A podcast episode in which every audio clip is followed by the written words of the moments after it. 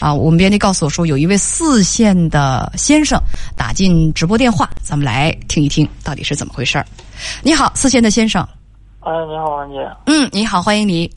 嗯嗯，我现在可以说吗？可以说吧。嗯，就是说，嗯，我和我媳妇儿吧，不说爱人了，就是我媳妇儿口头语比较那啥些。我说我，嗯，对，嗯，我俩，嗯，在前段时间，他突然跟我说要离婚，因为离婚的原因就是也是就是这些年吧，挺辛苦的，照顾孩子这方面我没做到，而且我有点大男子主义，就家庭这些家务啊，还有那啥，我们因为我这边是县城，我们就是男主外女主内这块儿。嗯我很少干家里的活儿，嗯，对他，他觉得挺委屈的，但是确实是很委屈。跟我父母这块儿，我我我家里也没有做到，但是他挑这个理儿也确实是在，我做的也不到，因为平时我脾气有点大。但我喊完之后吧，说完这个事儿，我完事儿了，人家在那寻思呢。我俩已经过了大约十五六十五六年了，孩子也十三四岁了，一个女儿。嗯但嗯是说就现在就是说，突然之间他告诉我要跟我离婚，我有点接受不了。然后我就是朋友啊，双方的家属啊、亲亲戚朋友啊，嗯然后劝他，就是说啥原因呢？是不是啊？小两口都的过得都挺好的，嗯，然后他跟他父母都快要决裂了，也也要跟我离。我当时我就看没看到希望，我觉得好像这里边儿好像觉得有事有事儿了，嗯，你们多大年纪？我四十一，然后他呢还想说，他也他要四十，我然后我还想说一件事，还嗯、还有三件事，嗯我能说吗？说说。嗯嗯，这个事儿不就发生了吗？发生之后，然后他跟他父母都对因为都离婚的事儿，你看大伙都劝嘛，孩子这么大了，能不离就不离，这个都是家庭琐碎的事儿，而且是这些年了你都没爆发，你突然之间你提出这个事儿，而且咬得非常死，非常硬，我俩冷战了一个多月还，然后家里就帮着劝嘛，完了最后他说那我给你个机会吧，嗯。就嗯就这样事儿的，然后跟我回来了，跟我回来了，嗯嗯，中间吧有一个小插曲，他去干活去了，干活的时候吧是来回通勤的，当时呢，嗯，有的有的人能回来，有的人能住下，结果他呢他住下了，住下了吧，然后他没告他他没他没告诉我他上他弟弟家了，我问他同事才知道他在上他弟弟家了。第二天早上我打电话证实，他确实上他弟弟家，但是我不知道我这里，然后我俩就发生矛盾了。嗯，等等，你确定他是在他弟弟家住的过的夜？这个准了，这个准了。这个、他去弟弟家，为什么有必要瞒着你呢？这个这个这个已经证实了，我就是说我俩我俩已经这个矛盾已经解开了，这个矛盾解开了，我这只是说这个事儿，呃，所以能否满足我的好奇心？为什么去自己的弟弟家过夜要瞒着丈夫？输给输给弟弟家，因为他从厂子那边直接去的，呃，是所为所以为什么去自己的堂弟家要瞒着自己的丈夫？这难道不应该是光明正大的吗？嗯，他这个事儿我涉及到他弟弟的隐私，这个这个这个能解释得通，我我已经相信了。我想说另外一件事儿，我就是说这个隔阂，当时我俩也是因为这个事儿，我俩又吵吵了。所以说不能满足我的好奇心，就是他去堂弟家过夜不告诉你是有原因的。还有下一次，还有下一次不过夜的事儿呢。我想说那个重点，这个事儿嗯指定是周过去了，周过去了。所以能周过去，为什么会还把他提出来说呢？嗯，你接着讲提。出来，我是、嗯我是说，就是通过他离婚非常坚定，跟他父母就是都快决裂了，我我是我心生疑点了，产生疑疑惑了，嗯，然后才有第二次上他弟弟家，其实那很正常一件事儿，结果我俩发生误会了，对这个事儿解释非他解释非常圆满，确实确实是我也大题小小题大做了，嗯好继续说。虽然我现在有点懵啊，你继续说。嗯嗯。嗯，这不是通过这两件事吗？然后第三次就会爆发了，因为啥？他就呃，等等，第一次他去堂弟家过夜，你说这事儿可以周过去了啊，就是说这一页可以翻过去了，这事儿可以过去了。第二次又是怎么回事？我还没听到呢。对，第二次我马上我要说了，呃，嗯这次就是嗯、这次就是说，他去他领着我家孩子嘛，嗯去他妈妈家，然后嗯搁那儿去县城了，去买一些东西啥的，嗯然后告诉我说是那个，呃，晚上不回来了，明天回去。嗯结果呢，他在四五点钟的时候，跟他女朋友去他女朋友家了。他没告诉我，他当时告诉我的是他在他妈妈家住，然后结果呢，他跟他女朋友上他女朋友家了，而且离着很远。然后我当时我不知道，晚上的时候我自己在家，我还给他拍照片，我自己涮的锅子，因为剩的嘛，家里剩的锅子，我我们吃完之后，呃这个不重要，重要的是为什么？重要重要？我得说，哦在晚上八点多钟的时候，我给他拍的视频，嗯还拍的照片儿。我告诉他我在家呢，我自己吃的。嗯他他给我打了一个字，嗯，嗯然后就证明他看着我了。但是他当时就就在喊，就在那个那个他朋友家，他就在他朋友家。完第二天早上，我还问他，我说你回来吗？他说他不回来。我说我正好路过你妈家。嗯他说我那我不回去，结果呢我就去他妈家了。我一看他没在那儿，嗯然后我就打电话，他他才承认他他在他女朋友家呢。然后我这一回忆，我就生气了。那你看你头天下午四五点钟的时候，你告诉我你不你你不回家了，你你要在你妈家住，你那你上你上你朋友家过夜，你是不是应该告诉我呀？而且晚上八点多钟我还给你来一个照片，来个视频，你只是打了一个字嗯。那你你为什么不告诉我呀？第二天早上我八九点钟给他打电话，我这不生气了吗？我说那你你没在你妈家住，你在你朋友家住，你你怎么好几次的机会你咋不告诉我呢？你咋你咋现在才告诉我呢？他说我怕你误会，然后我就生气了，我就又喊上了，结果他就给我拉黑了，打打电话打不进去了。嗯下午下午四五点钟的时候吧，才到家。然后现在又就发生这种情况了。然后回来，他跟我解释是这样解释的，他说：“嗯，头一天晚上，嗯，确实是大意了，我错了。嗯，我们喝到晚上十一点多钟，第二天早上九十点钟起来的，然后给我解释这些事儿。但是我我非常刨根儿啊，我就问细节，有一些细节有点对不上。他的朋友证实是在是在他朋友家。我现在有点儿，就是说，我感觉他是在撒谎，但是他说他没撒谎，他朋友证实他没撒谎。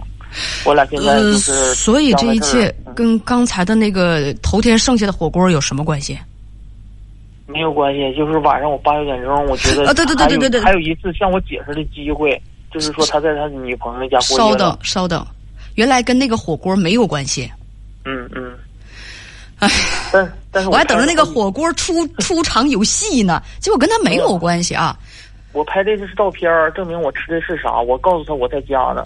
其实他那种情况下，他应该告诉我他在他朋友家呢，很可能不回去了，或者是回不回去，你得告诉我。你你都已经告诉我你在你妈妈家住了，然后你说你跑你女朋友家去了，你说知道知道知。道，所以这次你说这个是想说他撒谎，虽然你不知道他跟你撒谎为什么，但是你感觉到他在撒谎，你确定他是在撒谎？我我就是始终在证实，现在我就是有百分之九十九感觉他他说的都不是实话，但是但是他就是这么个人儿，百分之一他就能翻盘。因为我不是说他人儿不好，我就是说他这人太特别了。你是在暗示我他可能是外遇了，所以才坚决要和你离婚。我我是怀疑，但是他他始终说他没有我不要听他说什么，你怀疑你有证据吗？没有，就这只是我在猜嘛，所以我迷茫了，因为他告诉我他没有，所以我就拿这，因为他已经回归了，都已经答应我我咱我俩好好过日子，结果他出了这个事儿，然后我就我总拿小话磕着他，然后你怎么拿话敲打他？敲打他，就是说有时候说话，你看他都回来了，有时候躺在床上啥的，然后我就说，我说你那个就是关于那啥呗，你把你的原话说给我听听。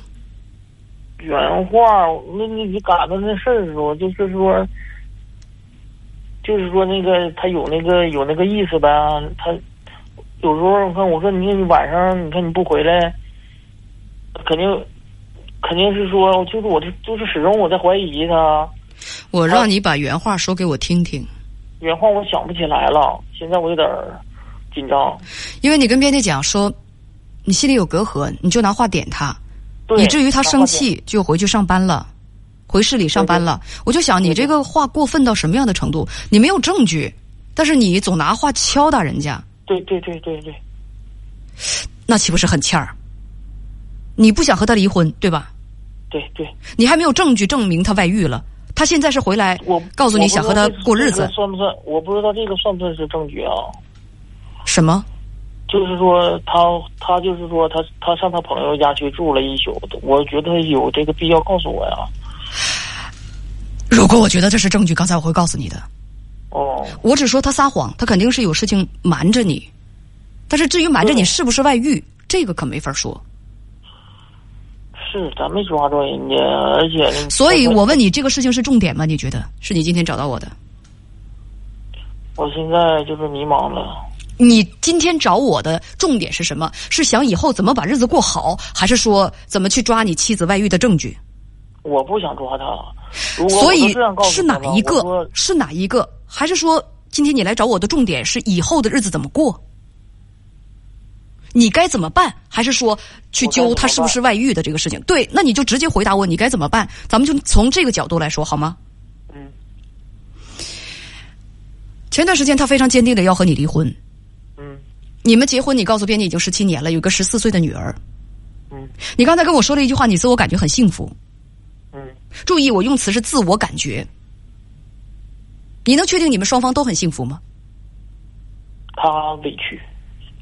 所以幸福的只是你自己，对吧？嗯所以在这个婚姻当中，你的幸福是怎么换来的呢？你跟编辑说的非常清楚，包括你刚才跟我说的。嗯你说你脾气暴躁，发火的时候连喊带叫，有理没理你都会发火。对。但是你妻子对你一直很包容，嗯，他脾气有时候也不好，但是在我面前他确实包容我。有时候他脾气你们俩可以换一下。嗯我没说完的时候，请不要说别的。你想想，如果你是他，面对一个脾气暴躁的这样的一个丈夫，你会怎么样？如果你是他，他是你，你会怎么样？你跟别人讲说，嗯，我是发完火就完事儿，这句话说的相当不负责任。你发完火，你完事儿了，对方呢？受委屈的人呢？你冲他发火的人呢？对方有多么的气愤和委屈，你能够体会得到吗？如果你是他，跟这样的一个人生活在一起，我想你自然不会感觉到幸福。你总是被人压制着，你总是在受委屈，对方把你拿当成一个出气筒，你会怎么样？但是咱咱有时候说就就事儿啊，不是说我们无理取闹的事儿啊。你应该知道，夫妻之间嗯，当然就事论事儿，但是发火有利于解决事情吗？这个肯定是我这我我这块儿我在我这块儿，好，你知道你有问题就好，你可以换位思考一下。第二，刚才你说你的孩子已经十四岁了，但是就照顾孩子这一块，付出更多的是你妻子。对，而且你说婆媳矛盾也不好，她其实受了很多的委屈。刚才你亲口对我讲，你父母有些地方做的也不对，但是你妻子，你也没有站在她这一边，她一直就在默默的忍受站。照顾孩子方面没有尽到父亲的责任，那么作为妻子，作为丈夫，当父母为难你妻子的时候，你也没有好好保护她，自己呢脾气暴躁，她一直迁就你，你可以跟他换位思考一下。你想，如果是你会怎么样？你刚才还说了一句话，一直都好好的，为什么现在偏偏这样呢？我们的前提是什么？你怀疑他有外遇，我可以说，如果他撒谎了，我也会有一点怀疑，但是怀疑并不能作为证据，咱们就实锤人家肯定是有外遇。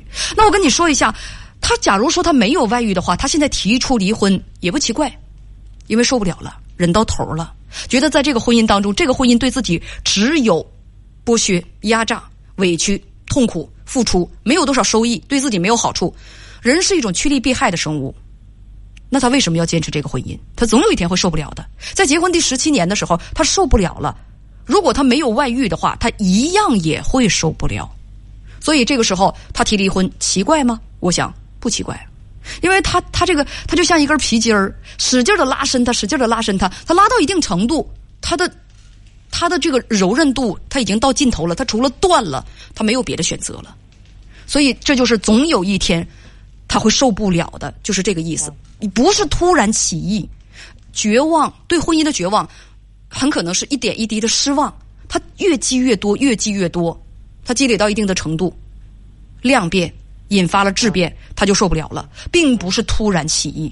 这世上其实突然起义的事情很少很少的，都是有因有果的。